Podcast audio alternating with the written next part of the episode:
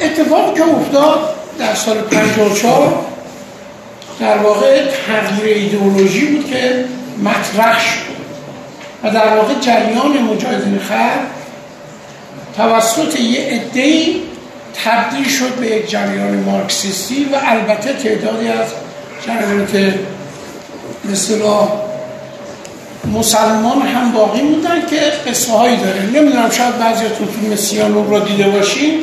بخشی از این موضوعات رو در واقع فیلم توضیح میده من نمی‌خوام خیلی وارد این مسئله بشه اما این اتفاق باعث شد که در دانشجویان مسلمانی که بودن در دانشگاه ها نگرانی شدیدی ایجاد شد و عملا رفتن به سمت اینکه بخشی از اینها که در واقع استقلالی پیدا کنن از جریانات موسوم به مسلحانه و مثلا مجاهدین البته یک تعدادی رفتن و گروه های مسلحانه دیگه تشکیل دادن هفتش گروه تشکیل شد که بعدا اینها تو بعد از انقلاب این گروه ها با هم جمع شدن و سازمان مجاهدین انقلاب اسلامی رو سامان دادن.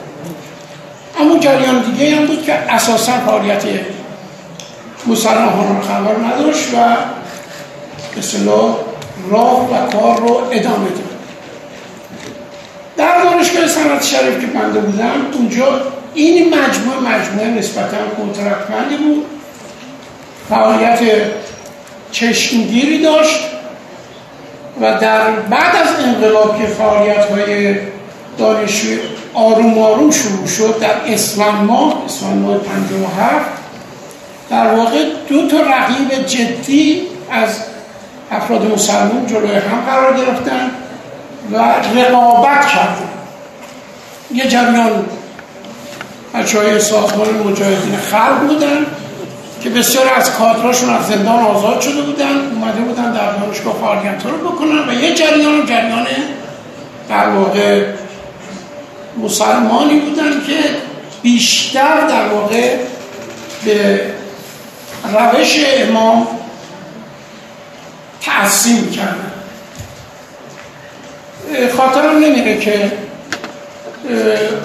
مجاهدین فعالیت های چندونی رو سامان دادن که بتونن در واقع انجمن اسلامی دانشگاه صنعتی رو بگیرن و همه کادرشون وارد دانشگاه شده بود.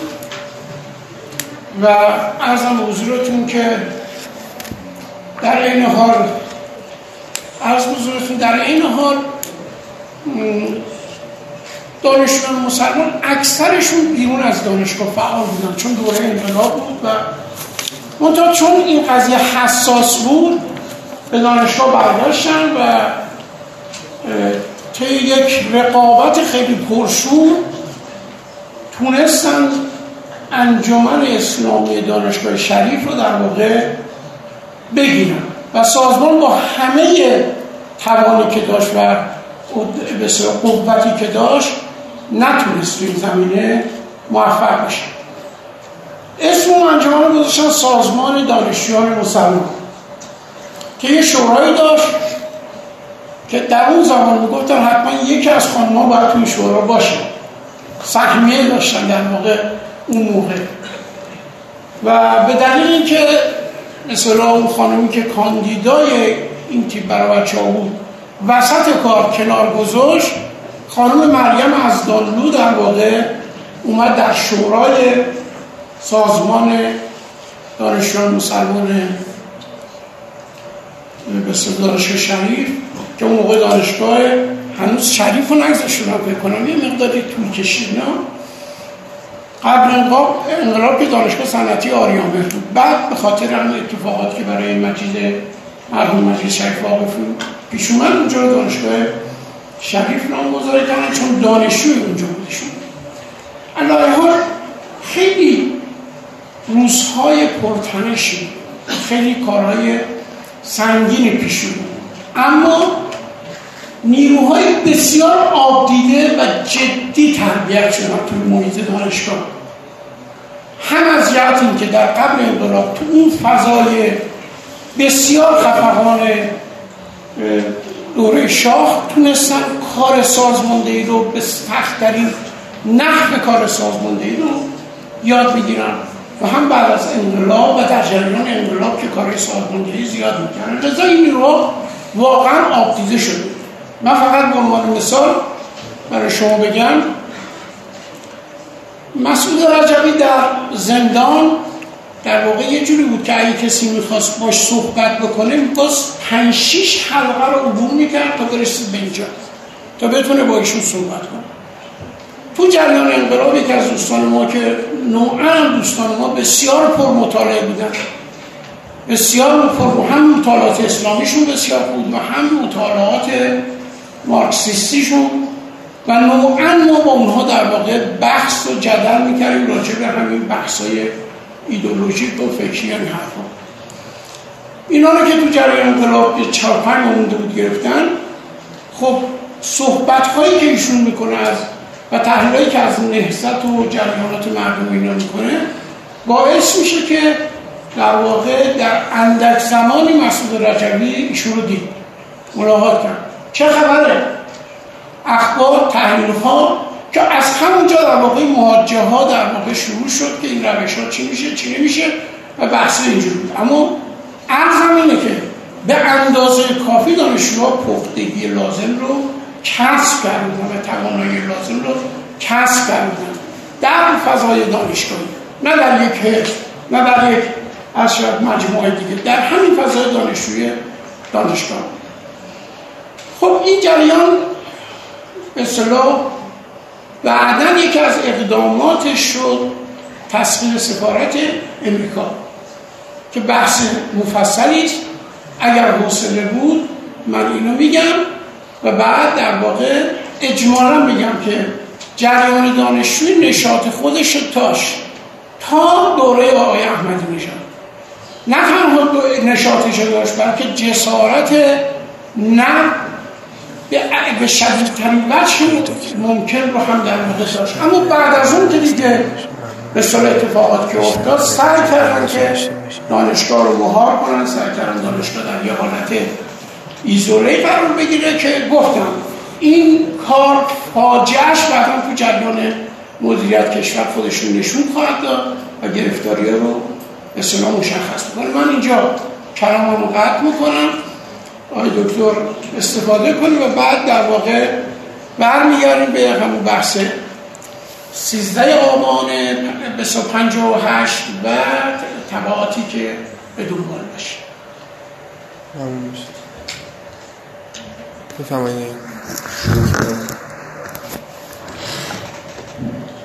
با نام یاد حضرت حق و با عرض سلام و ادب خدمت همه خواهران و برادران عزیز و ارجمند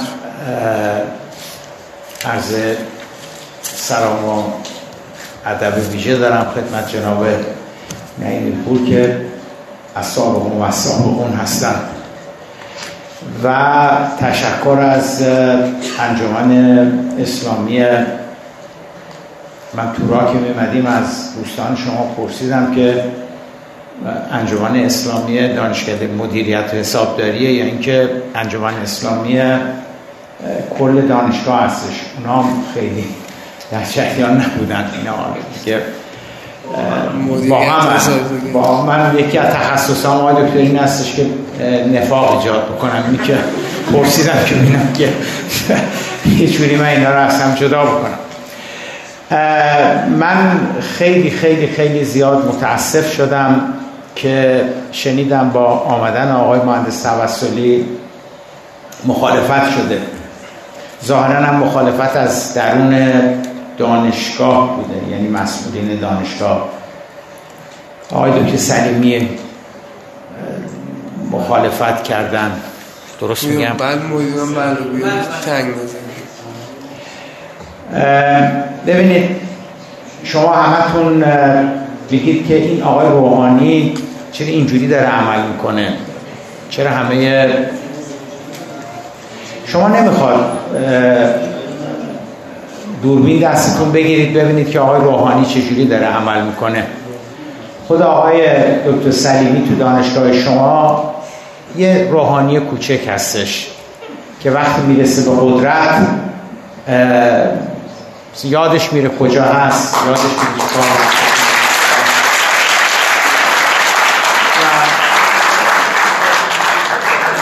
خیلی خواهر دارن. نیازی نیستش که سلول های خاکستری بسران رو بسوزونیم که روحانی چرا اینجوری اینا. نه به آقای دکتر سلیمی رئیس دانشگاه خودتون نگاه بکنین و تو خود بخوان حدیث مفصل از این مجمع.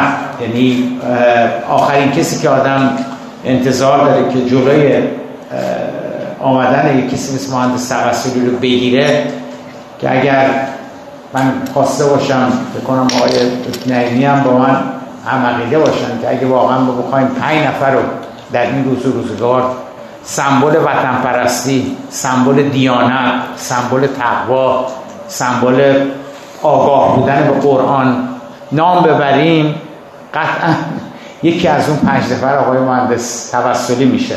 حالا وقت ایشون مثلا نباید بیاد تو دانشگاه سخنرانی بکنه و اینا این واقعا شرماوره کاش تعصب آور بود. شرماوره در حقیقت این تصمیم. بازم میگم این تصمیم اگر بیرون از دانشگاه بگیرن آدم خب دیگه حالا چیکار کنیم دیگه؟ زورشون زیاد می‌گیرن. میگن حلاج میبردن اعدامش بکنن. یه ده که دوست دارن مراسم اعدام نگاه کنن صبح زود میرن هنوز جرسقی نیمده اینا وای میسن نگاه کنن اینها. راه داده بودن دنبال حلاج و تیغ و تیشم نثارش می‌کردن. برای اینکه به حال ثواب ثواب ببرن. اینا محدور دم بود حلاج. و حلاج هم هیچی نمی‌گفت.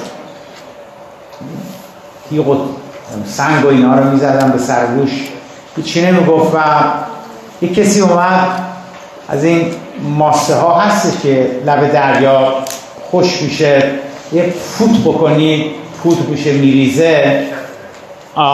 یه دنه از اونا برداشت پرت کرد به, به حلاج. خورد به حلاج و حلاج آخ کشید. یعنی دردش اومد. این نگهبان ها و نظمیه که حلاش می بردن اعدامش بکنن گفتم تو همه کارت برای آدمی زاده این تیغ و تیشه ها که خوردی از صبح تالا یک آخ نگفتی. این چی بود که تو آخ گفتی؟ حلاج برگشت نگاهی بهشون کرد گفتش که آخه این یه دوست زد. گفت این یه دوست زد. این کار آقای دکتر سلیمی هم مثل همون پرت کردن زدن به حلاج هستش. اگه دیگران بزنن تیغ و تیش آدم میگه به حال باید بزنن دیگه. ولی مال آقای دکتر سلیمی میشه حکایت اون چیزی که به حلاج زده شد. بگذاریم ای کاش ای کاش یه سر سوزن یه, یه اپسیلون به قول شما جد امروزی ها. یه از دینداری شریعت مداری وطن پرستی ملی بودن متدین بودن محمد توسلی آقای مهندس توسلی تو تن خیلی از مسئولین پر ادعای این مملکت بود.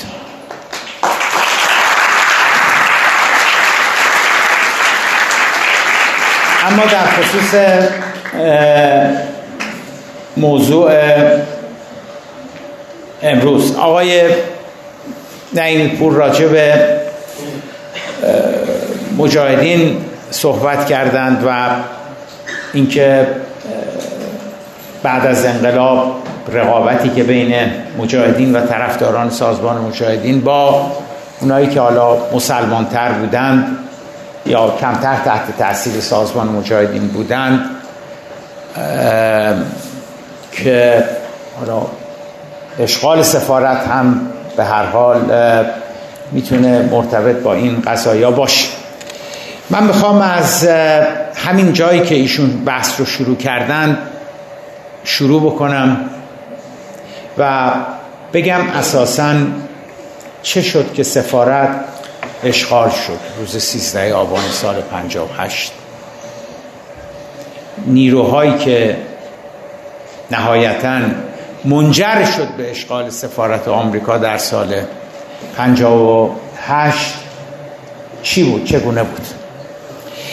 ببینید من همینجوری که نگاه می‌کنم می‌بینم که شما نسل بعد از انقلاب هستید. حد اکثر دهه شستی هستید. بعضیاتون هم دهه هفتادی هستید. و شما در فضایی پرورش پیدا کردید پرورش فکری پیدا کردید که نگاهتون به آمریکا اگه کسی ازتون می‌پرسید. اگه کسی از کره ماه امروز که 13 آبانه سال 96 میامد به کره زمین و از یه متولد دهه شستی دهه هفتادی و یواش یواش دهه هشتادی می‌پرسید که دخترم پسرم چرا شما اینقدر از آمریکا متنفرین؟ مرگ بر آمریکا میگید و او حسب آموزه هایی که از دبستان از مهد کودک بهش آموختن تا به امروز می‌گفت که خب طبیعی هستش باید باشن. برای اینکه آمریکایی قبل از انقلاب کودتای 28 مرداد رو به راه انداختن حکومت ملی و قانونی دکتر مصدق رو سرنگون کردن. در طی 25 سال بعدی از سال 32 تا سال 57 مبارزین آزادی خواه ملیون رو سرکوب کردن. به رژیم شاه که نوکرشون بود عاملشون بود سرسپردهشون بود گفتن این برنامه های اقتصادی رو محمد رضا باید انجام بدی.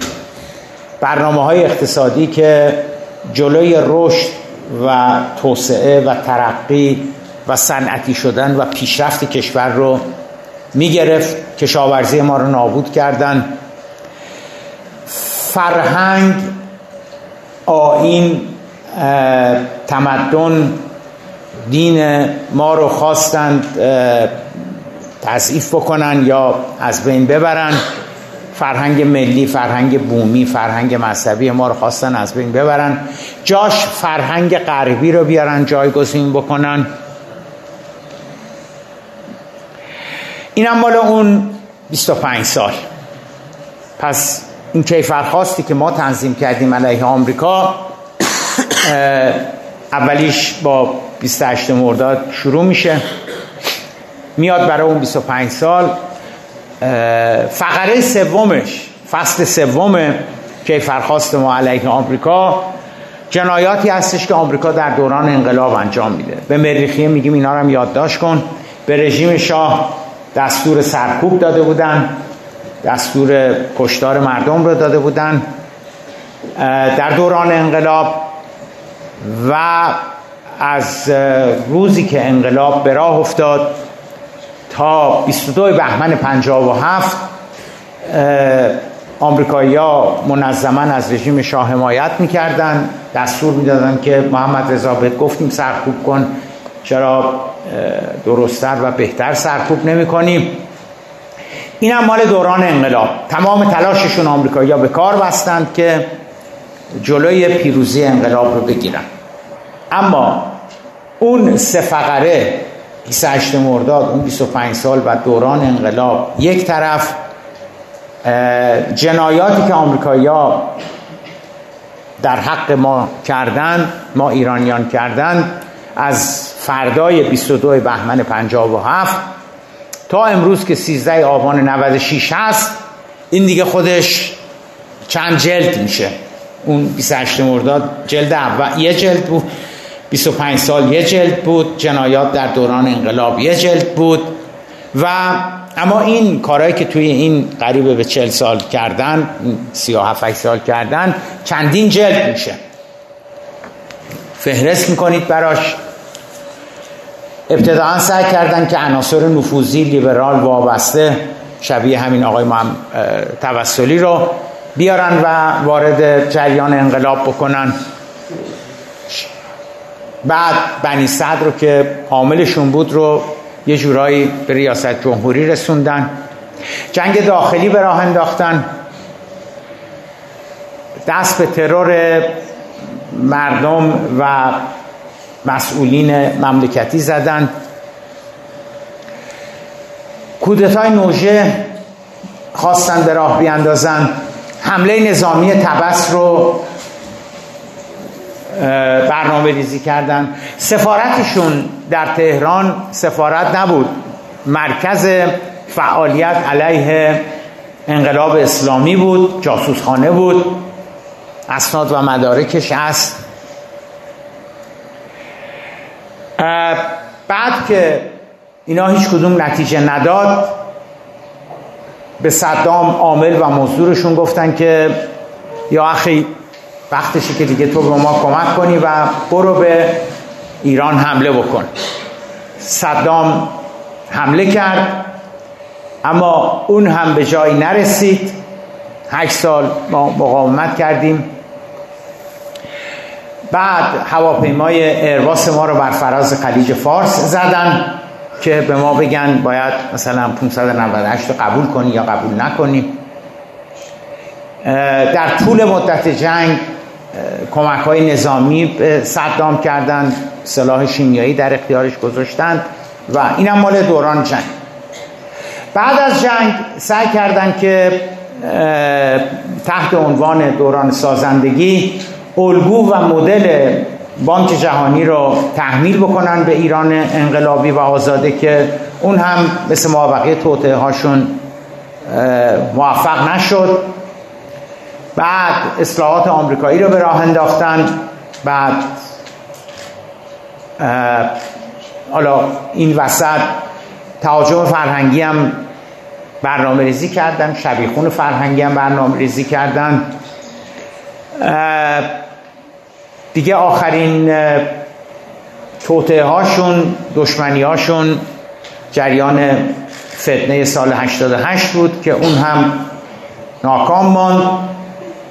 به بهانه هسته‌ای و فعالیت های هسته‌ای تحریم های غیر انسانی ظالمانه به ما تحمیل کردن.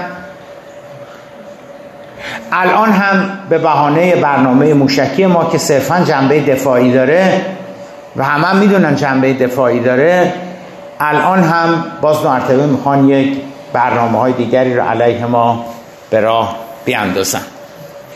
این, این میشه دیگه. یعنی فکر کنم همتون اینا رو انقدر شنیدین که الان تنها مشکلتون با من این هستش که آقا مثلا این این فقرش رو انداختی از قلم. سعی کردن نفوذی بفرستن سعی کردن مزدور بفرستن وابسته بفرستن جاسوس بفرستن اینا رو از قلم انداختی آقای زیبا کلام. بعد اگه مریخی از شما بپرسه که ببخشین من ببخشید من این سوالا می‌کنم چون هیچ علم و اطلاعی ندارم. چرا اینقدر این آمریکایی با شما بدن؟ واسه چی آخه؟ شما که مثلا کار بدی نکردین در حق آمریکایی یا اینا. چرا اینا با شما؟ شما میگید که برای اینکه ما می‌خوایم مستقل باشیم ما می‌خوایم آزاده باشیم ما می‌خوایم اسلام اسلامی که خودمون قبول داریم. و خب اینا رو آمریکایی ها نمی قبول نمی‌کنن.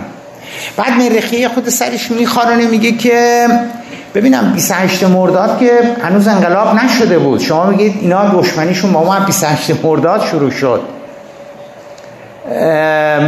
باید یه چیزهای دیگری باشه. بعد مریخی میگه که پس, پس به خاطر استقلال چون شما می‌خواید مستقل باشین آمریکایی این بلاها رو سرتون میارن. اینه دیگه شما می‌خوایم مستقل باشیم ما نمی‌خوایم آمریکایی ها منافع و منابع کشورمون رو ببرن. ما نمی‌خوایم نوکر آمریکا باشیم. بعد مریخیه به شما میگه خب پس آمریکایی ها با شما قرض مرز خاصی ندارن. به خاطر اینکه شما ایرانی هستین حافظ و سعدی دارین کلیل دمنه دارین فردوسی دارین مولانا دارین. با, با, شما بد نیستن. شما میگید نه به خاطر اینکه ما می‌خوایم مستقل باشیم.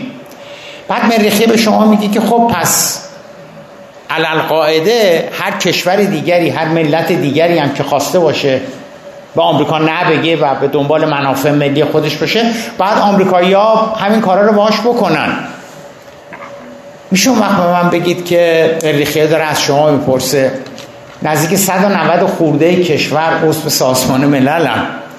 چرا آمریکایی ها با هیچ کدومشون دچار این مسئله نیستن و فقط با شما. عقلا و منطقا باید این نتیجه رو بگیریم که خب مریخی جون واسه که اونا همه نوکرن.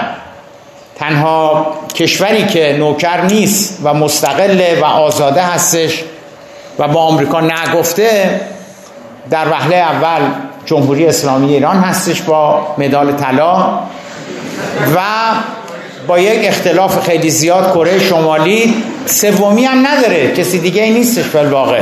فقط این دو تا کشور هستن که مستقل هستن. الواقع همه نوکرن. خب حالا ببینید انگلیس و فرانسه و ایتالیا و ژاپن و هند و اینا رو آدم می‌تونه بفهمه. اینا خب اینا همه نوکرن. نوکر آمریکان. ولی حالا روسیه چی؟ روسیه هم نوکره چین هم نوکره. سوریه قهرمان که محور مقاومتی نوکر عراق انقلابی. اینا پس نوکر میشن دیگه چون اینا مشکلی با با آمریکا ندارن. نه سوریه داره نه نمی‌دونم عراق داره. واقعا اینجوری میشه دیگه. میگم اگه کسی از ما بپرسه که علت مشکل شما دعوای شما ستیز شما با آمریکایی ها چی هستش؟ میگیم ما آمریکایی ها می‌خوان به ما سلطه داشته باشن. ما بهشون نگفتیم. کاری نکردیم هیچ کار خاصی نکردیم. ولی ما بهشون نگفتیم. گفتیم ما نمی‌خوایم نوکر شما باشیم. پس اگر به کسان دیگر به کشورهای دیگه کاری ندارن اونا نگفتن به آمریکا که ما نمی‌خوام نوکر شما باشیم. اونا نوکری آمریکا رو قبول کردن و تنها کشوری که نوکری آمریکا رو قبول نکرده جمهوری اسلامی ایران هستش. معنی معنی چیزی که ما به مریخیه میگیم این میشه. ببینید چند جور میشه به این مسئله آمریکا ستیزی و دشمنی با آمریکا نگاه کرد. یکیش این هستش که ما بیایم این کیفرخواستی رو که به لحاظ تاریخی علیه آمریکایی مطرح کردیم این کیفرخواست رو بیایم یکی یکی ببریم زیر ذره بررسی بکنیم. مثلا کودتای 28 مرداد. کودتای 28 مرداد آمریکایی ها کردن. همین چند وقت پیش بودش که اسناد جدیدی که منتشر شد نشون دادش که مثل که مرحوم آیت الله کاشانی و دیگران هم به حال دستی داشتن توی اون جریان. اگه مریخی از شما بپرسه که وقت آمریکایی ها که این کودتا رو به راه انداختن چقدر نیرو وارد ایران کردن؟ چقدر نظامی آمریکایی آمدن که این کودتا رو به راه بیاندازن؟ شما رو نمی‌دونم ولی من علل قاعده مریخی نگاه کنم میگم آمریکایی ها هیچ نیروی وارد نکردن. بعد مریخی میگه خب پس اگه هیچ نیروی وارد نکردن پس چجوری کودتا به راه انداختن؟ شما مجبوری بگید که ارتش شاهنشاهی اونا کودتا رو انجام دادن. بعد مریخی از شما می‌پرسه که خب وقت ایرانیا صبح 28 مرداد که بلند شدن کودتا شده بود؟ شما میگید که نه نشده بود. بعد مریخی میگه خب وقت چجوری آمریکایی یا کودتا کردن؟ شما میگید که صبح ساعت مثلا هفت نیم هشت در جنوب تهران جنوب شهر تهران حرکت کردن. نظامی بودن و زنان بدکاره بودن و مردان بدکاره بودن و لاتا و چاق و کشا اینا چند صد نفر یکی دو هزار نفر بیشتر نمی شدن حرکت می‌کنن میان به سمت خیابونهای مرکزی تهران و حالا جاوید شاه می‌گفتن و عکس شاه رو مثلا هم می‌کردن اینا. بعد میشه ساعت هشت بعد میشه هشت نیم بعد میشه نه بعد اون چند صد نفر میشن مثلا چند هزار نفر ساعت ده و نیم یازده اون چند هزار نفر میشن چندین ده هزار نفر و ساعت دوازده یک انقدر تعدادشون زیاد میشه که میرن نخست وزیری رو می‌گیرن رادیو رو می‌گیرن. بعد وقت مریخی اگه به شما بگه که ببخشید اینا آمریکایی بودن شما میگی نه اینا همه ایرانی بودن. بعد اون وقت مریخی به شما میگه که چجوری مثلا ده ها هزار نفر به نفع شاه تظاهرات می‌کردن و حمله کردن به نخست وزیری و نمی‌دونم.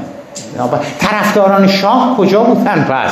توی این از ساعت هفته نیم هشت صبح که طرفداران مصدق پس کجا بودن؟ اینا آمدن تو خیابون. مریخه میگه من فکر کنم شما ساعت 8 نه که بلند شدین ارتش همه جا رو گرفته بود و تمام شده بود. شما میگه نه ارتش ساعت 12 یک رادیو رو گرفت کاخ نخست وزیری گرفت. بعد مریخه میگه خب وقت طرفداران مصدق از ساعت 8 نه. تو اون 3 4 ساعت چیکار؟ تو اون 4 5 ساعت چیکار می‌کردن؟ رهبران احزاب و جریانات سیاسی چیکار می‌کردن؟ روحانیت چیکار می‌کردن؟ علما چیکار می‌کردن؟ مراجع چیکار می‌دیدن داره؟ کودتا اتفاق میفته چیکار می‌کردن؟ بعد برسیم به فقره دوم 25 سال. تو اون 25 سال آمریکایی‌ها مریخی به شما میگه که خب از گفتیم تو اون 25 سال آمریکایی‌ها کارخونجات و صنایع زیادی به وجود آورد یعنی به شاه گفتن محمد رضا اینا رو بساز که جلوی پیشرفت و ترقی شما رو بگیرن و شما رو نوکر بکنن وابسته بکنن. به سرمایه داری وابسته بکنن. یا شما میگید بله. بعد وقت مریخی به شما میگه خب از اون کارخونجات اون صنایع اونا همه در راه خیانت بودن دیگه. شما میگی بهش گفتی که اینا همه آمریکایی ها 25 سال این کار رو کردن. بعد مریخی به شما میگه خب پس بعد از 22 بهمن شما چند تا از اون کارخونه ها رو بین بردین؟ چند تا از اون صنایع رو نابود کردین؟ کدامی که از برنامه های شاه رو که خائنانه بود و تو اون 25 سال اجرا شده بود کدومش شما کنار گذاشتین؟ کدوم شما کنار گذاشتین؟ مگه شما نمیگید اونا همش برای خیانت بود؟ برای این بود ثروت کشور از بین بره نمی‌دونم نابود بشه پیشرفت نکنیم اینا؟ خب اونا رو باید کنار میذاشتیم. کدومشون ما نه هیچ کدومشون رو کنار نذاشتیم. همه هم همشون هم رشد دادیم گسترش دادیم. مشابه اونها ایجاد کردیم. در دوران انقلاب مریخی می‌پرسه که شما گفتید در دوران انقلاب آمریکایی به رژیم شاه گفتن سرکوب کن بزن بکش. خب اون وقت اگر اینجوری بود چجوری شما تونستین پیروز بشین؟ اگه آمریکایی ها آمده بودن وسط دستشون زده بودن به کمرشون و گفتن بزن بکش نابود کن اینا چجوری انقلاب تونست موفق بشه؟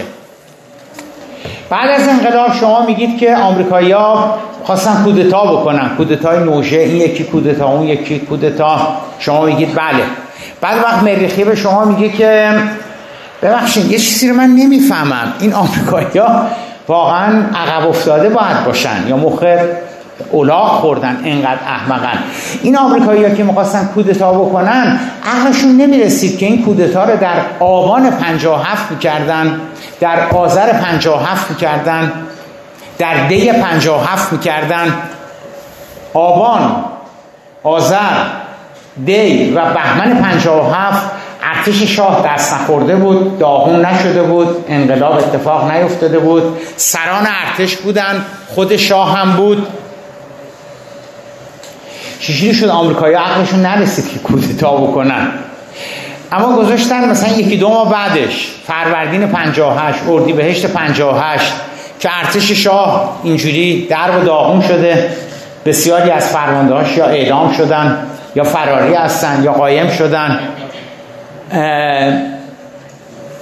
از همه مهمتر میلیون ها قبضه اسلحه افتاده دست مردم.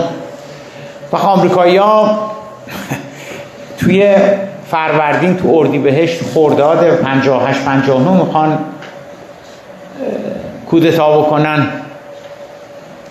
حمله نظامی تبس. آمریکایی‌ها چند فروند هواپیمای بمب شکاری تانک زره پوش آوردن و اینکه شما میگید حمله نظامی تبس خواستن در تبس حمله نظامی بکنن.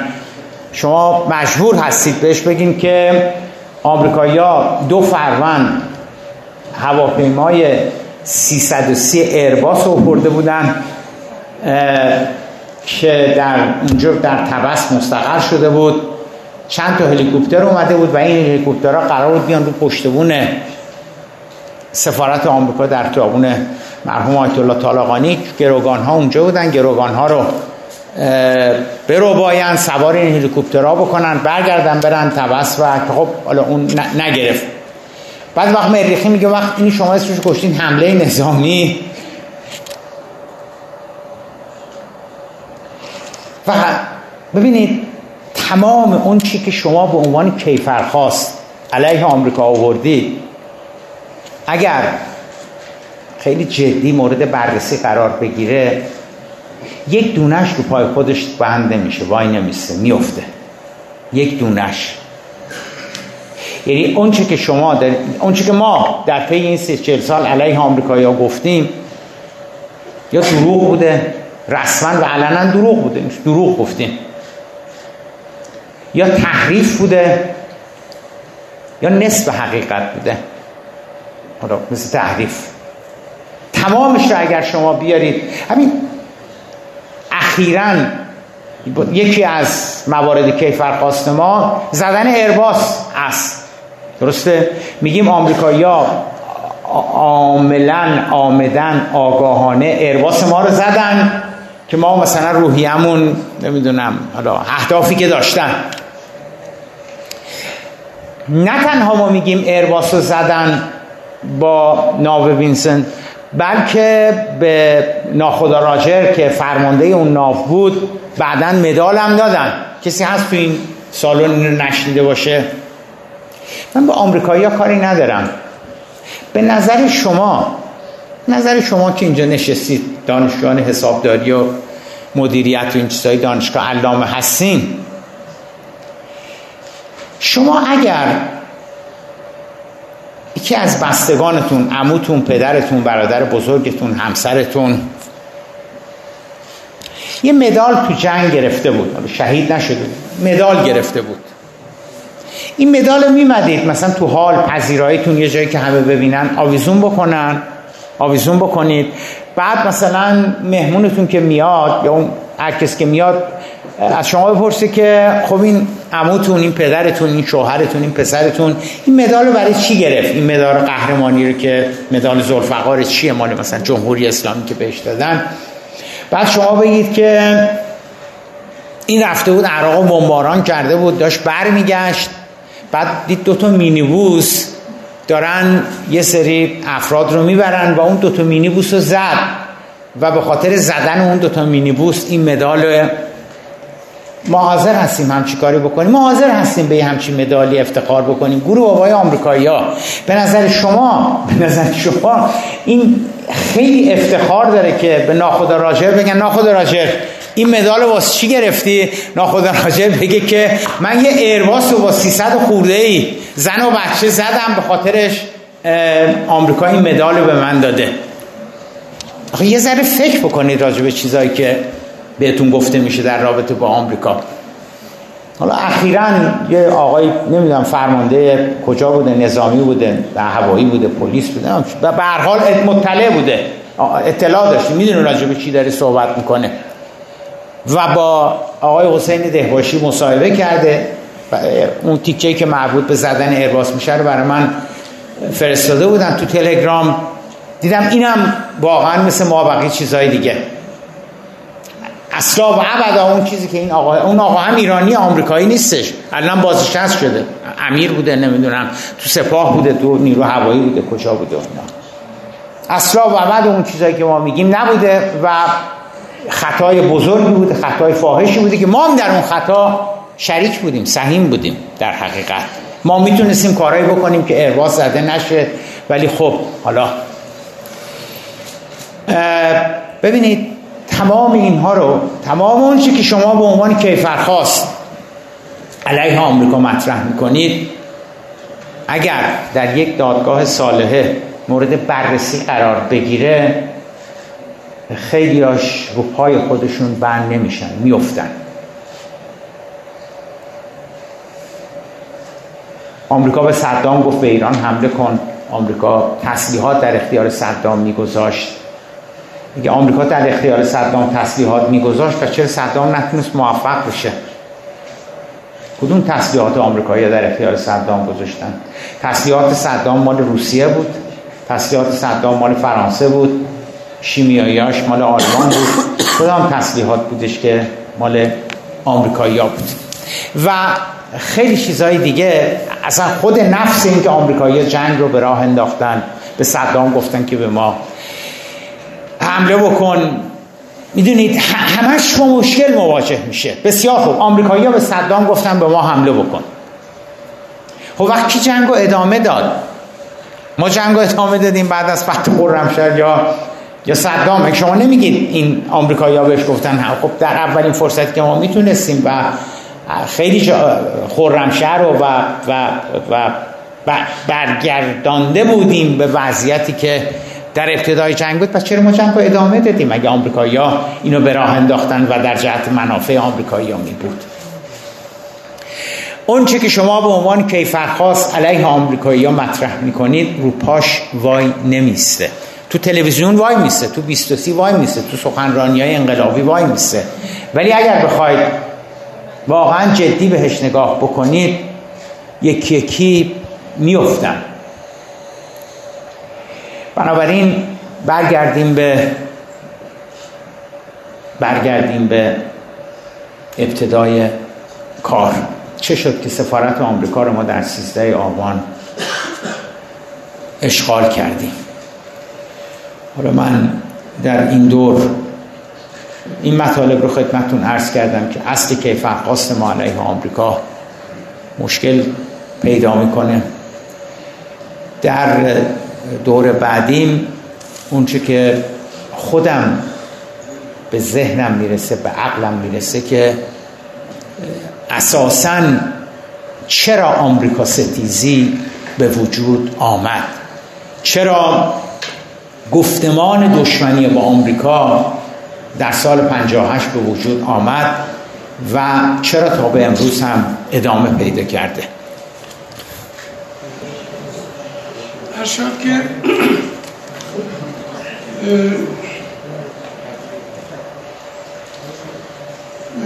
خب من فکر می‌کنم که در ادامه بحثم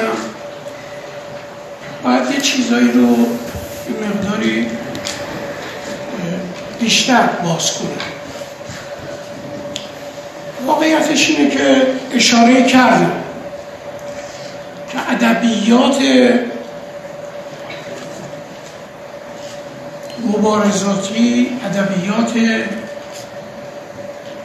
فرهنگی و ادبیات روشنفکری ما در دهه پنجاه در واقع میشه تا زمانی که در واقع شوروی دچار ازمهلال شد یک ادبیات چپ و ناشی از فضای دو قطبی بود که یک قطبش امریکا و یک قطبش شوروی بود. و هر کدومشون توی دنیا در واقع اقماری داشتن که در واقع مهره های شطرنج این دو پادشاه به تناسب حرکتش می‌دادن و در واقع یک در واقع صلح مسلحی برقرار بود که اقمار هم از اون استفاده می‌کرد بیشترین چیزی که اون موقع مطرح بود کسایی که چپ در واقع سیاسی بودن مبارزات ضد امپریالیستی بود. اساسا مبارزات ضد امپریالیستی یک موضوع بسیار جذاب برای جوانها برای بزرگترها و حتی در واقع اهل علم و روشنفکرینا بود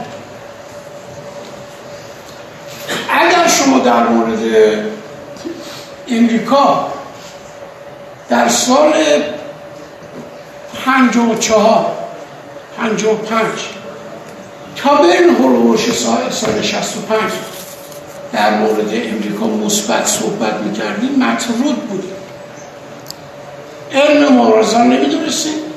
ضد امپریالیست نبودیم. و کلا آدم عقب بوده و در واقع فناتیک.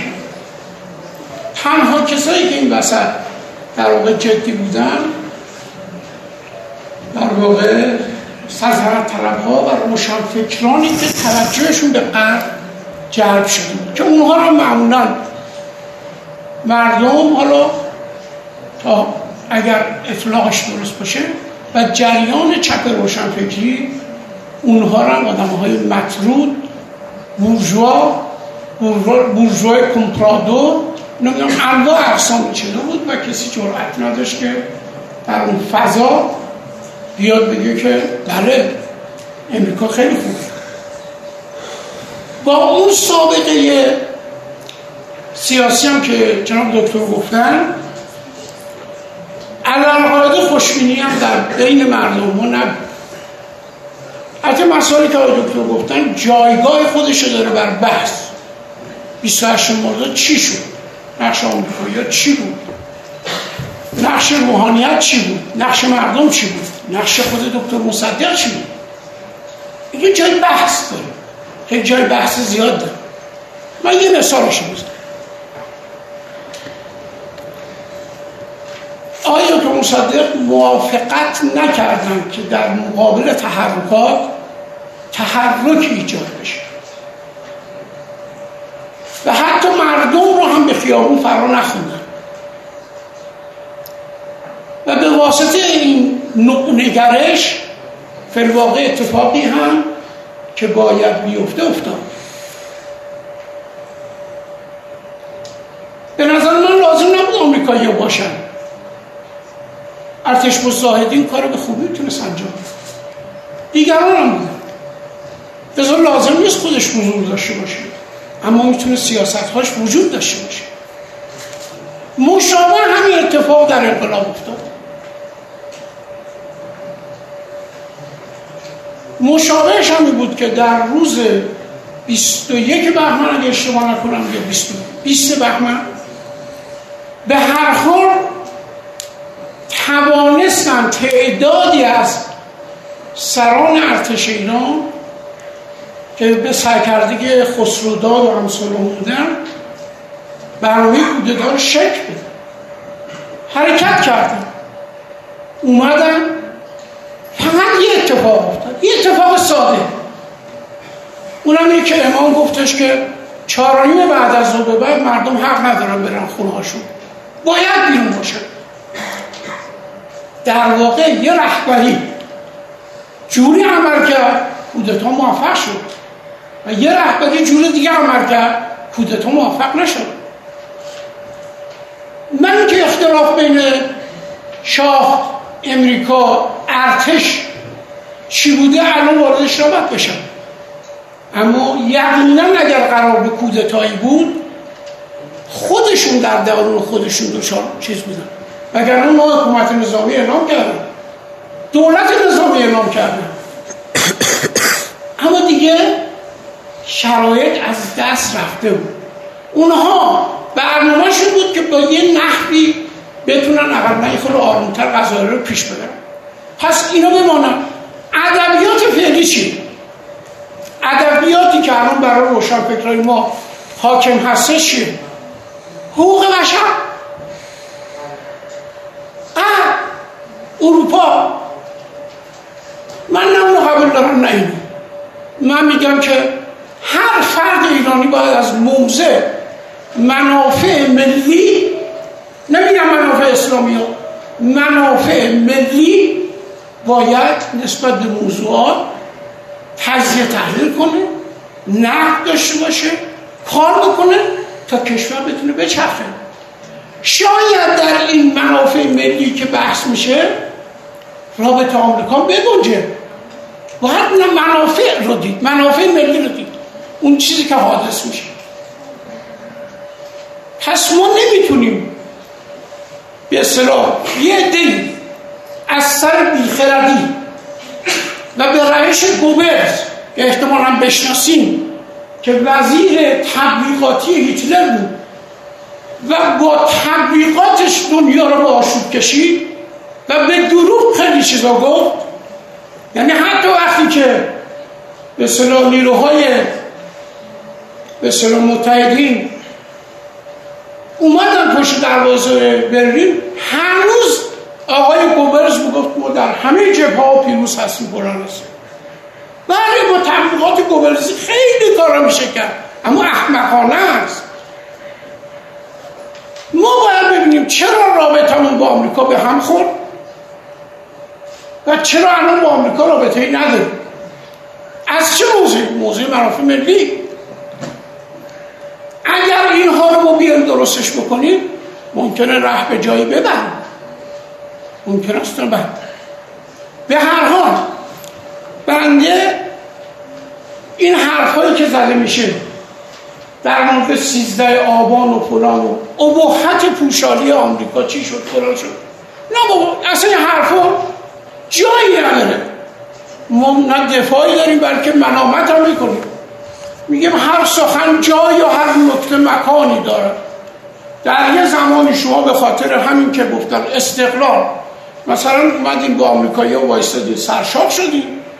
اما خب این داره عدی بوده. دیگه نمی‌تونستی ادامه بدیم بنده اینجا به عنوان کسی از کسایی که در جریان اشغال سفارت آمریکا بودم و در اون سال 24 سالم بود. 23 سالم بود. خدمت شما میگم. ما دانشجو بودیم. دانشجو ساده. همونجور که آقای زیبا کرام هم گفتن در ادبیات ما کودتای 28 مرداد کودتای آمریکایی بوده. اصلا آمریکا اینا رد نمی‌کنه. اصلا رد نمی‌کنه. اگر مردم ما مشکل داشتن 28 مرداد نیومدن بیرون چی شد؟ مشکل رهبری سیاسی کشور بوده. مشکل مردم که نبوده. مردم چه میگن؟ تحقیر می‌کنن مردم میگن صبح اومدن گفتن درود بر مصدق عصر اومدن گفتن مرگ بر مصدق. چرا تحقیر می‌کنیم ملت رو دلالش رو ببینیم دلالش اونایی که هستن تصمیم می‌گیرن و کسایی هستن که تحلیل مردم میدن و کسایی هستن که در موقعی که باید تصمیم بگیرن تصمیم نمی‌گیرن. دانشگاه این کاراست. این که من میگم صدمه جدی می‌خوره به کشور برای اینکه دانشجو در طول دانشجویشون چهار سال پنج سال حالا دکترا در مزان در معرض تصمیم گیری قرار می‌گیرن. و می‌تونم بفهمم کجا درست تصمیم گرفتن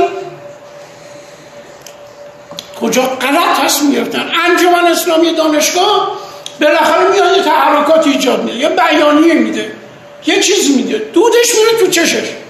تصمیم گرفته. تو همین دانشگاه می‌فهمه که اگه اشتباه کرد باید این اشتباه رو جبران کنه. وقتی میره تو وزارت خارجه میره تو وزارت ارشاد میره تو کارخونه فلان تجربه داره. میگه من یه کاری نکنم که دودش تو چشم بره لذا نکته ما اینه که ما دانشجو بودیم. برنامه این بود که در اون شرایطی که همه مشکوک بودن تمام جریانات سیاسی من اینجا با زرس قاطع به شما تمام جریانات سیاسی به جز سلطنت طلبا از این حرکت حمایت میگن و خودشون خواستن مبدع این حرکت بشن. کما اینکه قبل از این جریان سفارت توسط چریکای فضایی خرد اشغال شد و چون چریکای فضایی بودن حکومت بیرونشون کرد. اومدن بیرون. فضا همه بوده. مجاهدین خلق اصلا اون نسبتی نداشتن. از ما خوششون نمیده اینقدر بیانیه دادن فلان کردن بیستان کردن. حالا آقای مهندس توسل واقعا جاشون خالی. من خودم اونجا وقتی بودم آقای شهریار روحانی اگه اشتباه نکنم داماد مرحوم بازار مرحوم دکتری هستی ایشون من اون موقع مسئول نمایندگی ایران در امریکا بود. اومد با خود من صحبت کرد. خیلی منو تشویق کرد. گفت فقط یه هفته جمعش کن. بیشتر طول نکشید اما من اینجا به شما اعلام می‌کنم. ما به عنوان کار دانشجویی فقط دو روز در این خصوص مسئولیت داریم. مسئولیتمون یک اعتراض دانشجویی قوی بوده که صداش تو دنیا بپیچه. اگر اتفاقی بعد از اون افتاده بعد از اینه که امام میاد میگه که اینجا انقلاب دوم است. ایشون میاد میگه مثلا اون موقع اصلا دانشجو رقمی نبود عددی نبود که همه مردم رو دنبال خودش بکشه. دانشجو موقع اینجوری نبود که همه جریانات سیاسی بیان میگن به به چه اینجوری نبوده. امام از دو روز بعدش فضا رو دستش گرفته. حرکت کرد. مردم هم اومدن انواع اقسام همه چیزش هم هست. یعنی هیچ چیز قایم نداره هیچ چیزی. خب اگر ادامه این بحثا چی هستش با دانشجو چرا صحبت می‌کنیم؟ با امام صحبت کنیم. بگی آقا اینجوریه. منم از دو روز که بگذارم من این دو روز دفاع می‌کنم. من دانشجو بودم. نه من. گنده تر از منم نمی‌تونستن چل سال بعد ببینم من یه دانشجو بودم فکر کردم باید اعتراض کنم به این شکل اعتراض کردم. خود شما الان هزار جور دغدغه دارید. همین الان آقای دکتر سلیمی این کارو نکرده. واکنشتون چیه؟ چه کار می‌خواین ترمتون رو مثلا چیز کنیم می‌خواین نمرتون پرام بشه می‌خواین چیکار کنیم مگه نیست؟ می‌تونیم 20 نفر سی نفر بریم در اتاق آقای سلیمی بگو. آقای سلیمی شما که دکترای علوم سیاسی دارید و یه جوری هم بس هستی به جریان اصلاح طلبی مثلا. خب شما بفرمایید که منطقتون واسه این کار چی بود؟ دلیلتون چی بود؟ من اگه پنجاه تا شما شدین رفتین در دفتر آقای سلیمی اسم ما عوض برای اینکه فضا رو نابود کردن. نشاد دانشجوی رو نابود کردن آقای رئیس دانشکده می‌تونه برای همه دانشجو تصمیم گیری کنه به چه دلیل؟ به دلیل اینکه ممکن است یک امنیتی یه وقت بیاد یه گینو بهش بده. پس شخصیت خود کجا رفته؟ فکرت کجا رفته؟ پس دقت کنید. ما در اون شرایط دانشجو بودیم که جریانات مسلحانه رو می‌دونستیم. مسائل ایدئولوژیک رو می‌دونستیم. مسائل تشکیلاتی رو می‌دونستیم. مغز سیاسی داشتیم. تفکر می‌کردیم. حاصل ده سال کار بوده. من جهت اطلاعاتون شما اگر اینجا یک کسی رو بخواد لیسانس پنج ساله بگیره همه به شما می‌کنه. پنج سال؟ بنده ده سال لیسانس هم طول کشید. ده سال لیسانس هم طول کشید. برای اینکه فکر و کارم بوده برای این موضوع. احساس مسئولیت اجتماعی می‌کردم البته خود بدونم اعتصابات قبل از انقلاب خود به مشکلات نمی‌دونم چیز فرهنگی چی میگن؟ انقلاب فرهنگی. که من به شدت مخالف باش بودم من با اونایی که می‌خواستن این را بندازن در واقع باشون دست به یخم شدم. اما تمام مدت من کار کردم مطالعه کردم فعالیت کردم. لذا عقلمون می‌رسید. که اگر بیان یه دونه بیانیه بدیم بگیم که مثلا بی ادب آمریکا بی ادب آمریکا هیچی نمیشه. ما عقل دانشجو و اون ترجمه که داشتیم با اگر ما بریم اونجا قرار نبود ما گروگان بگیریم. اینا به شما بگم قرار بود ما اونجا یه دو روز در درون این سفارت باشیم و بگیم فلان. اما اتفاق که افتاد اونا اومدن شلیک کردن. گاز اشکاور فرستادن. اینا من با چشای خودم دیدم. جری کردن اونا رفتن این کاری کرد. اما دو سال دو روز دو روز فقط ما مسئول کار بودیم من میگم دانشجو باید نشاط پیدا کنم باید برای موارد بغرنجی که تو کشور وجود داره راه حل پیدا کنم اول از محیط خودشون. جای دیگه. همین ببخشید من. همین دانشجو در بین سال 76 تا سال 84 بالاخره نشاطی داشتن. اشتباه هم کردن. اومدن گفتن عبور از خاتمی کردن. خب اشتباه بوده. اما دانشجو بوده. اشتباه می‌کنه. اشتباه بعدا تو جریان سیاست چیکار می‌کنه؟ جبران می‌کنه. کما این که همه اونایی که اون موقع اومدن گفتن عبور از خاتمی کردیم الان که در مسندهای مسئولیتی و مدیری هستن اون حرف قبول ندارن.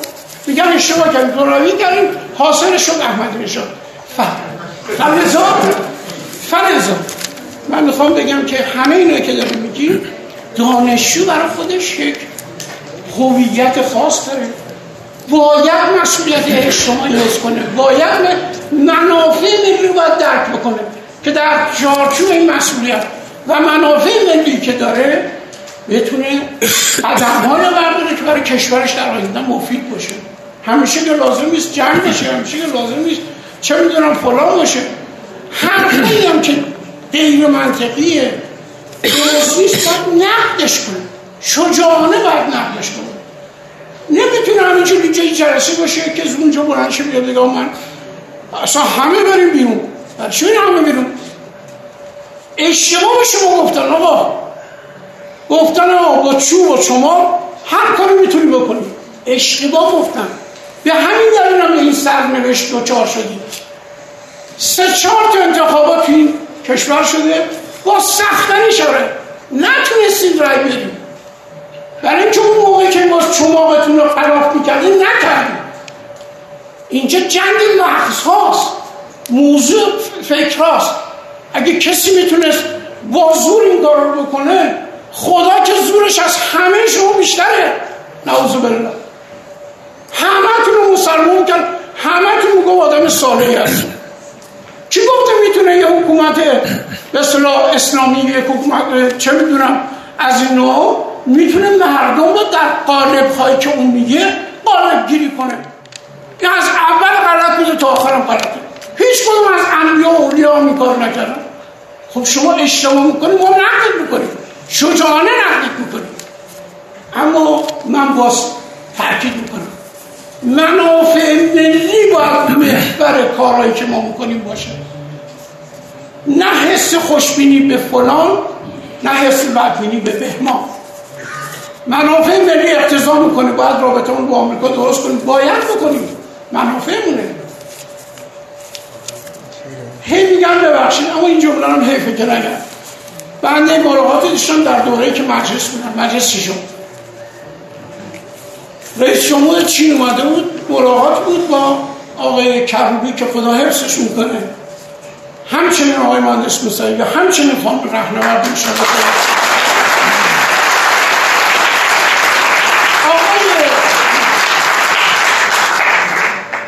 کروبی فرمودن که آقا این اردرون ولدرومی که آمریکا می‌کنه بالاخره شما یه قدرتی هستیم از حیثیت قدرت خودتون دفاع کنیم نگذارین هر کاری می‌خواد بکنه. جوابش شو جوابش که تا سال 2020 برنامه ریزی کردیم. منافع اون که فقط در مسائل اقتصادی کنیم. و وارد هیچ کدوم از این چالش های بین نمیشیم. و تا الان هم نشدن. اما قدرتمندترین کشورها هستن. بالاخره طلب تامین آمریکا بزن ما منافع ملی رو تعریف کنیم می‌خوام بشیم محور جهان اسلام. خب جهان اسلام که دو سپاره است. می‌خوام بشیم منافع به اسلام محور مثلا ضد آمریکا. خب بالاخره اونم یه اقتضاعاتی داره. می‌خوام بشیم محور خاور میانه اقتضاعاتی داره. اما از همه اولا این هستش که منافع ملی این کشور حفظ بشه. اولین مردم باشن اولین کشور باشه اولین مردم منتفع بشن از وجود یه حکومت امنیتش رفاهش بروزاره بعد می‌خوایم داره تصمیم گیری خیلی بعضمون خوب شد داره یه تصمیم دیگه بگیریم. تو چارچوب منافع ملی.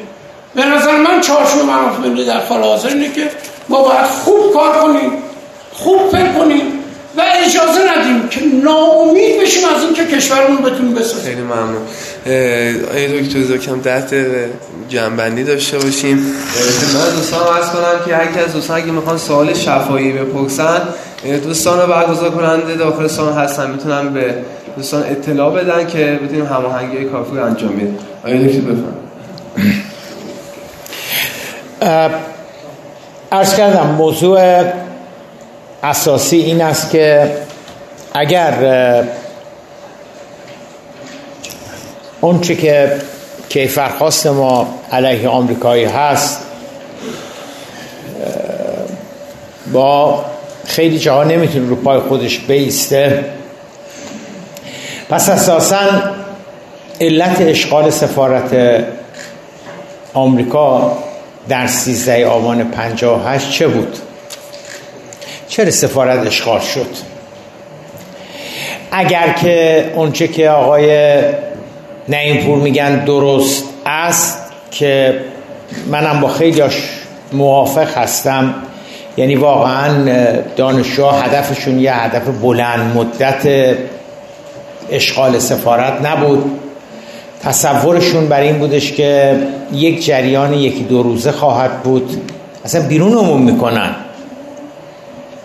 چون وقتی سیزده آوان سفارت آمریکا اشغال شد یه اشتباه نکنم بار سوم چهارم بودش که بعد از انقلاب عده میریختن و سعی می‌کردن که سفارت آمریکا رو اشغال بکنن. دوم یا سوم؟ بود بله. و در موارد گذشته اصلا صرف نظر از اینکه مسلمان بودن یا چریک فدایی خلق بودن یا کی بودن به سرعت حکومت اونها رو از سفارت بیرون می‌کرد و یه جورایی من کنون اصخاهی هم از آمریکایی ها می‌کردن. اما چرا این بار وقتی سفارت اشغال شد؟ یعنی دو تا سواله خواهر برادرم یکی اینکه اساسا چرا سفارت اشغال شد در 13 آوان 58 سوال دوم که به نظر من خیلی اساسی تر و مهمتر است این استش که چرا تا به امروز نزدیک به 38 سال این داستان ادامه پیدا کرده؟ این آمریکا ستیزی دشمنی با آمریکا. دومیش به نظر من خیلی مهمتره. اما بریم اینکه چرا سفارت اشغال شد. ببینید فضایی که در دوران انقلاب بود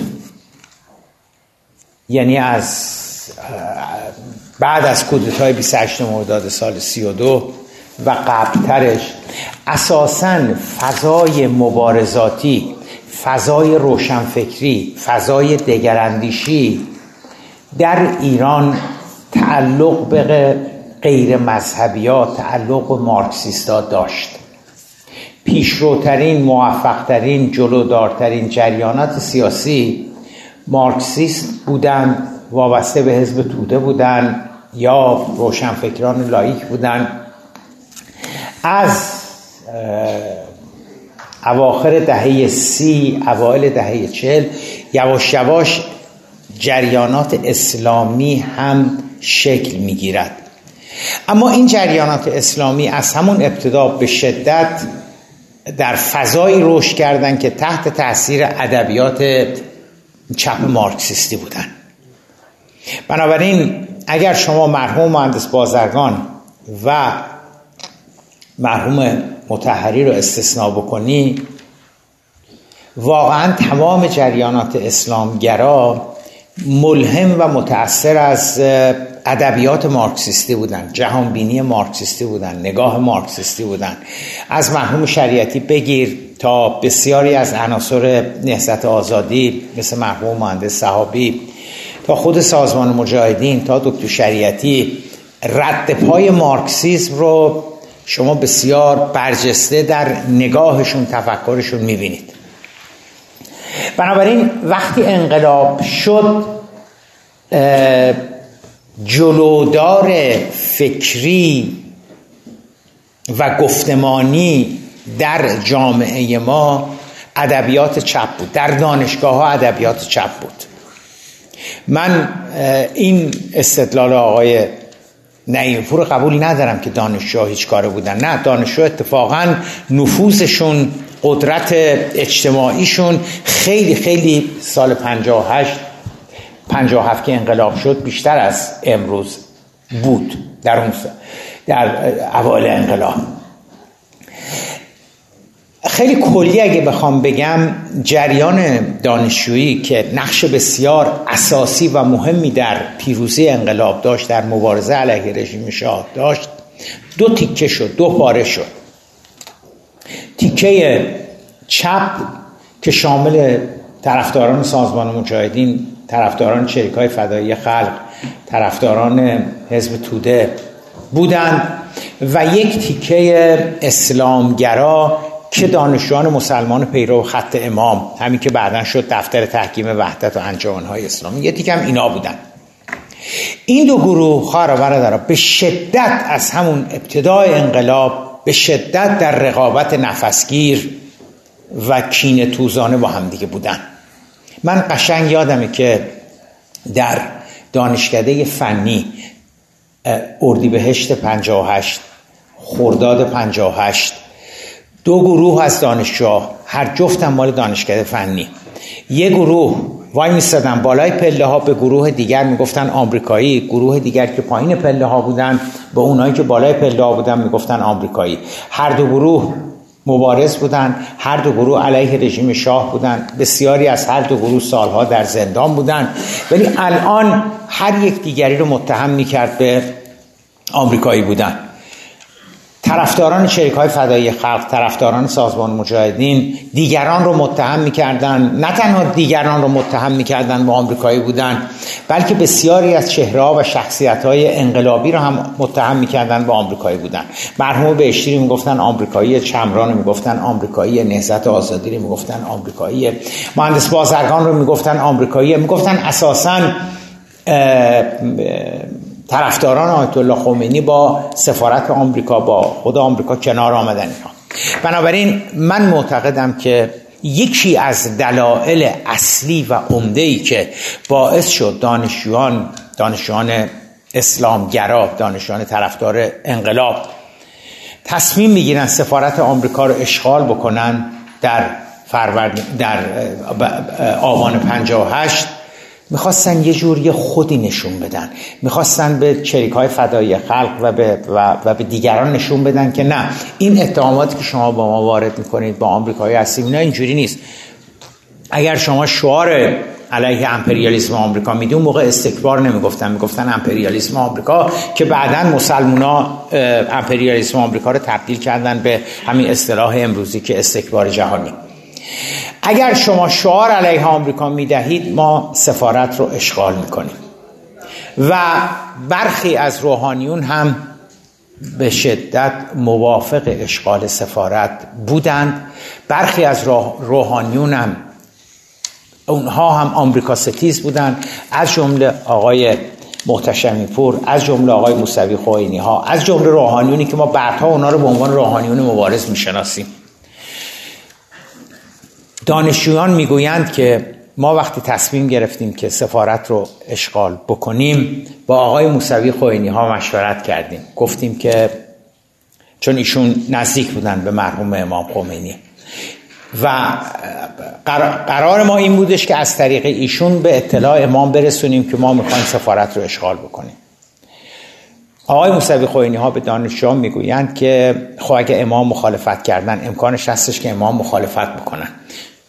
فعلا ما به امام نمی‌گوییم میریم کار رو انجام میدیم بعدا امام رو من در جریان می‌گذارم. چون اگه امام ما به امام بگیم امام بگن نه عملا شما دیگه نمی‌تونید خلاف اون که امام گفتن برید کار رو انجام بدید.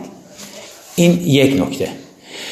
نکته دوم ملاقاتی هستش که بین مرحوم دکتر ابراهیم یزدی و مرحوم امام خمینی اتفاق افتاده روز یک شنبه 13 آبان که سفارت اشغال می شود هفته قبلش چند روز قبلش هیئتی از ایران رفته بود برای سالگرد انقلاب الجزایر به کشور الجزایر که شامل نخست وزیر بود شامل وزیر خارجه مرحوم دکتر یزدی بود شامل وزیر دفاع مرحوم دکتر چمران بود. از ایران و از آمریکا هم برژینسکی که نفر دوم حکومت آمریکا کاخ سفید به حساب می آمد بود سایرس وانس بود وزیر خارجهشون بود و چه می‌دونم چند تا مقام ارشد دیگر دولت وقت آمریکا.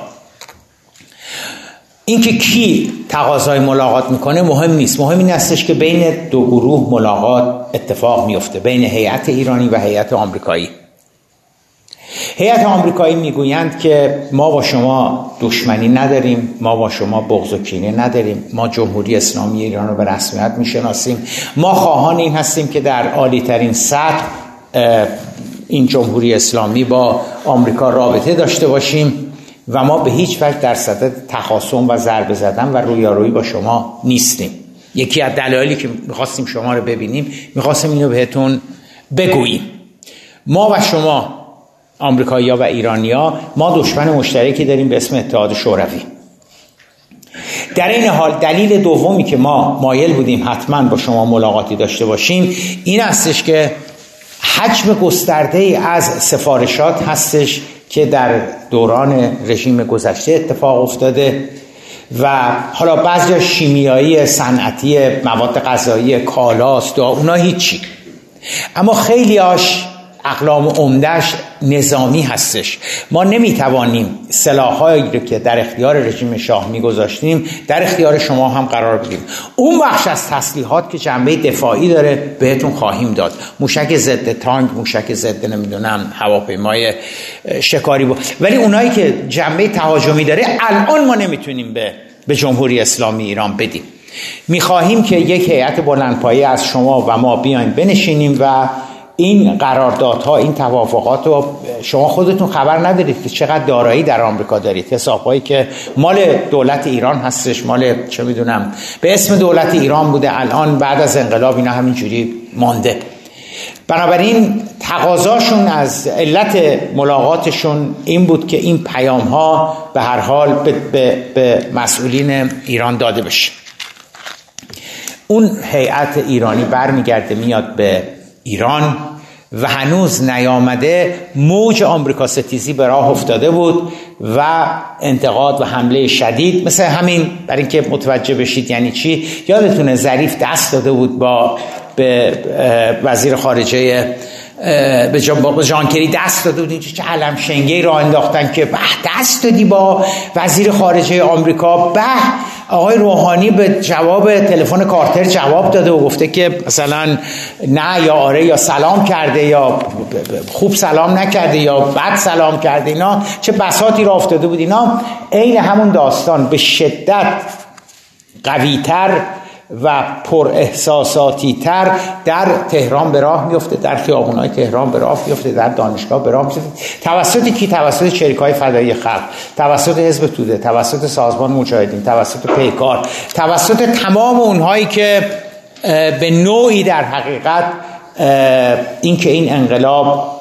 آمریکا ستیز نیست اینکه این انقلاب یه جورایی ممکنه اصلا با زد و بند خود آمریکایی ها اومده باشه بر سر کار به راه میفته و به شدت انتقاد از دولت بازرگان از, شخص نخست وزیر و هیئت که شما چرا به اجازه کی شما با آمریکایی مذاکره کردین؟ کی به شما اجازه داد با آمریکایی مذاکره بکنید و مرحوم مهندس بازرگان در قبال این انتقادات که چرا با آمریکایی مذاکره کردین فقط یک جمله گفتن. گفتن که من یعنی در پاسخ که چرا از امام اجازه نگرفتین و رفتین با آمریکایی یا مذاکره کردین گفتن که نه من امیر عباس هویدا هستم و نه ایشون محمد رضا پهلوی هستن. چون امیر عباس هویدا برای آب خوردنش هم باید از شاه اجازه می‌گرفت. نکته خیلی جالب این هستش که خواهر برادر تو اون طوفانی که به راه افتاده بود توسط مارکسیستا هیچ کس نگفتش که. حالا شما چی گفتین تو اون مذاکراتتون؟ آمریکایی ها چی می‌گفتن؟ چی می‌خواستن؟ شما چه جوابی دادی اصلا گم شد. توی اون موجی که به راه افتاده بود. چند روز بعدش چون مرحوم امام خمینی علاقه خیلی زیادی به آقای دکتر ابراهیم یزدی داشتن حداقل تا سال 58 59 موقع ها و برمیگرده به سالهای قبل از انقلاب که به هر حال ایشون منظما می‌رفتن امام نجف می‌دیدن زمانی که آمریکا بودن. رابطه داشتن با امام. دکتر یزدی وقت می‌گیرن میرن به دیدن امام.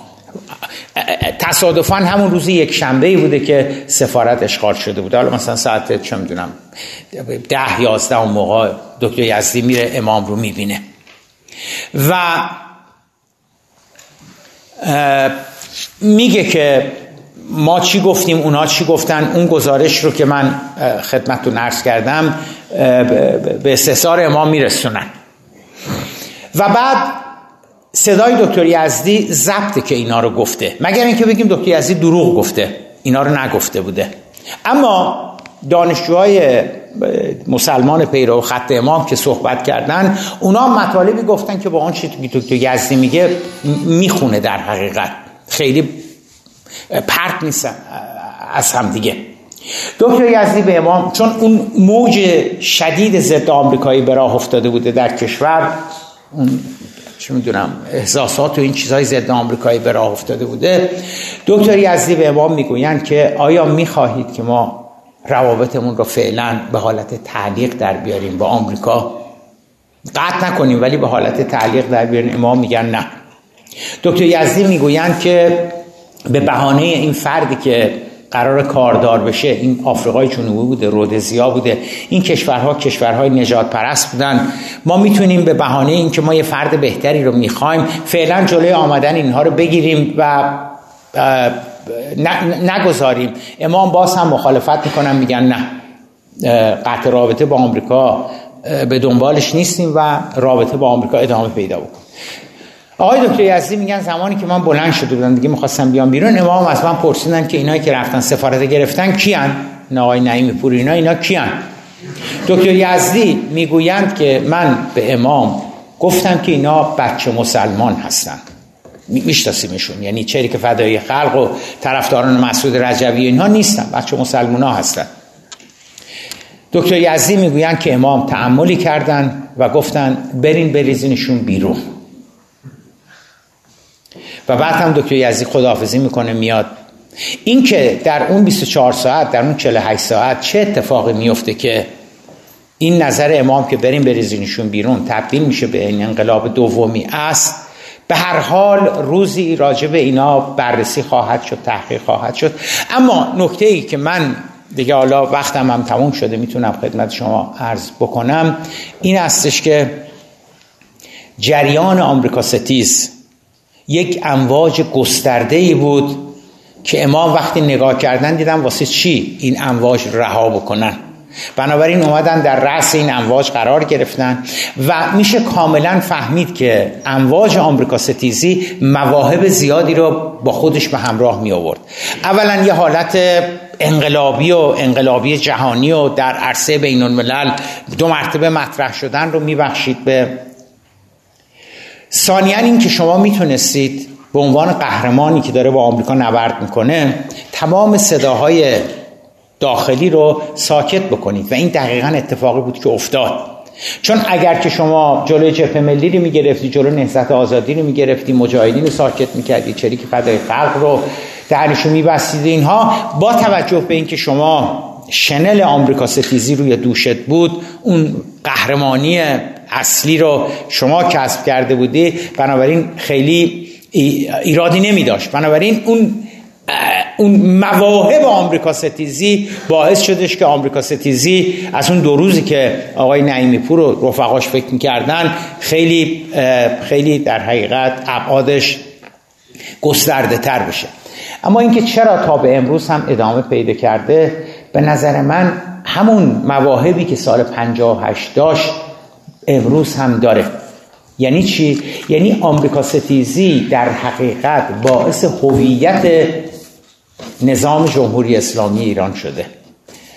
انقلاب اسلامی ایران نه برای دشمنی با آمریکا بود نه برای آمریکا ستیزی بود نه برای گفتن مرگ بر آمریکا بود نه برای نابودی اسرائیل بود نه برای غرب ستیزی بود نه برای صدور انقلاب بود. برای هیچ کدوم اینا خواهر در انقلاب اسلامی اتفاق نیفتاد. درد مردم برای مبارزه با رژیم شاه هیچ کدوم اینا نبود. درد مردم مشکل مردم اعتراض مردم انتقاد مردم علت مخالفت مردم علت نارضایتی مردم ایران. از رژیم شاه این بودش که مردم خواهان انتخابات آزاد بودن لغو سانسور بودن لغو شکنجه بودن آزادی زندانیان سیاسی بودن حاکمیت قانون بودن. اینا چیزایی بودش که مردم به خاطرش مبارزه علیه رژیم شاه کردن. این دهه شستی ها که منظم به ما میگن شما ما رو بدبخت کردین شما ما رو بیچاره کردین. نه بابا جون ما, ما خواسته هامون اینا بود. منتها منتها وقتی که آمریکا ستیزی آمد رو گردن انقلاب نشست بدل شد به گفتمان اصلی انقلاب تمام این خواسته های دموکراتیک انقلاب زیر دست و پای آمریکا ستیزی له شد از بین رفت. هیچ کس هم نمی‌تونست هیچ ایرادی بگیره بگه که چون آمریکا ستیزی میگم آمریکا ستیزی خدا بود آمریکا ستیزی قول بود. هر کس که آمریکا ستیز بود دیگه می‌تونست بگه گور پدر آزادی گور پدر آزادی مطبوعات گور پدر زندانی سیاسی. من آمریکا ستیز هستم پس بنابراین می‌تونم همه اینا رو به زیر پا بذارم به تدریج به تدریج آمریکا ستیزی نه تنها اهداف و آرمانهای دموکراتیک انقلاب رو اینجوری یواش یواش برد انداخت از, از کنار میز پایین و خود آمریکا ستیزی در حقیقت بدل شد به گفتمان اصلی انقلاب. چیزی که تا به امروز هم ادامه داره. و ما الان امروز در شرایطی هستیم که اگر شما آمریکا ستیزی رو از نظام بگیرید چی برای نظام میمونه؟ نظام می‌خواد بگه من من من چی رو دارم براش مبارزه می‌کنم؟ من دستاورد نظام جمهوری اسلامی چیه؟ بگه در اقتصاد من چه کار کردم؟ بگه تو بانکداری چه کار کردم؟ بگه تو سیاسی چه کار کردم؟ بگه تو اجتماعی چه کار کردم؟ تو, تو کدام یک از اینها جمهوری اسلامی ایران می‌تونه بگه که ببینید این کارنامه موفقیت منه؟ ترکیه چل سال پیش کجا بود؟ برزیل کجا بود؟ آرژانتین کجا بود؟ پاکستان کجا بود؟ هند کجا بود؟ چین در مناطق توسعه اقتصاد آزادش کجا بود؟ چل سال پیش ما کجا بودیم؟ امروز ما کجا هستیم؟ ترکیه و برزیل و اونها کجا هستن؟ بنابراین از نظر اقتصادی چی؟ به از نظر ناهنجاری های اجتماعی هم که بالا رفتن افسردگی پایین آمدن نرخ اعتیاد نمی‌دونم طلاق انواع اقسام ناهنجاری هایی که داریم به سمت و سوش میریم. شکاف طبقاتی که بیشتر شده فساد که از در دیوار مملکت داره میریزه. بنابراین تنها چیزی که میمونه که شما به عنوان به عنوان علم به دست بگیرید و بگید که ما میدرخشیم آمریکا ستیزی هستش. بنابراین این آمریکا ستیزی رو اگر شما بگیرید واقعا از نظر تبلیغاتی چیزی دیگه برای نظام نمیمونه. بنابراین آمریکا ستیزی به هر قیمتی شده به هر ضرب و زوری شده باید ادامه پیدا کنه. قبل از هسته بود در جریان مذاکرات هسته بود. بعد از برجام هم هست امروز هم هست فردا هم خواهد بود.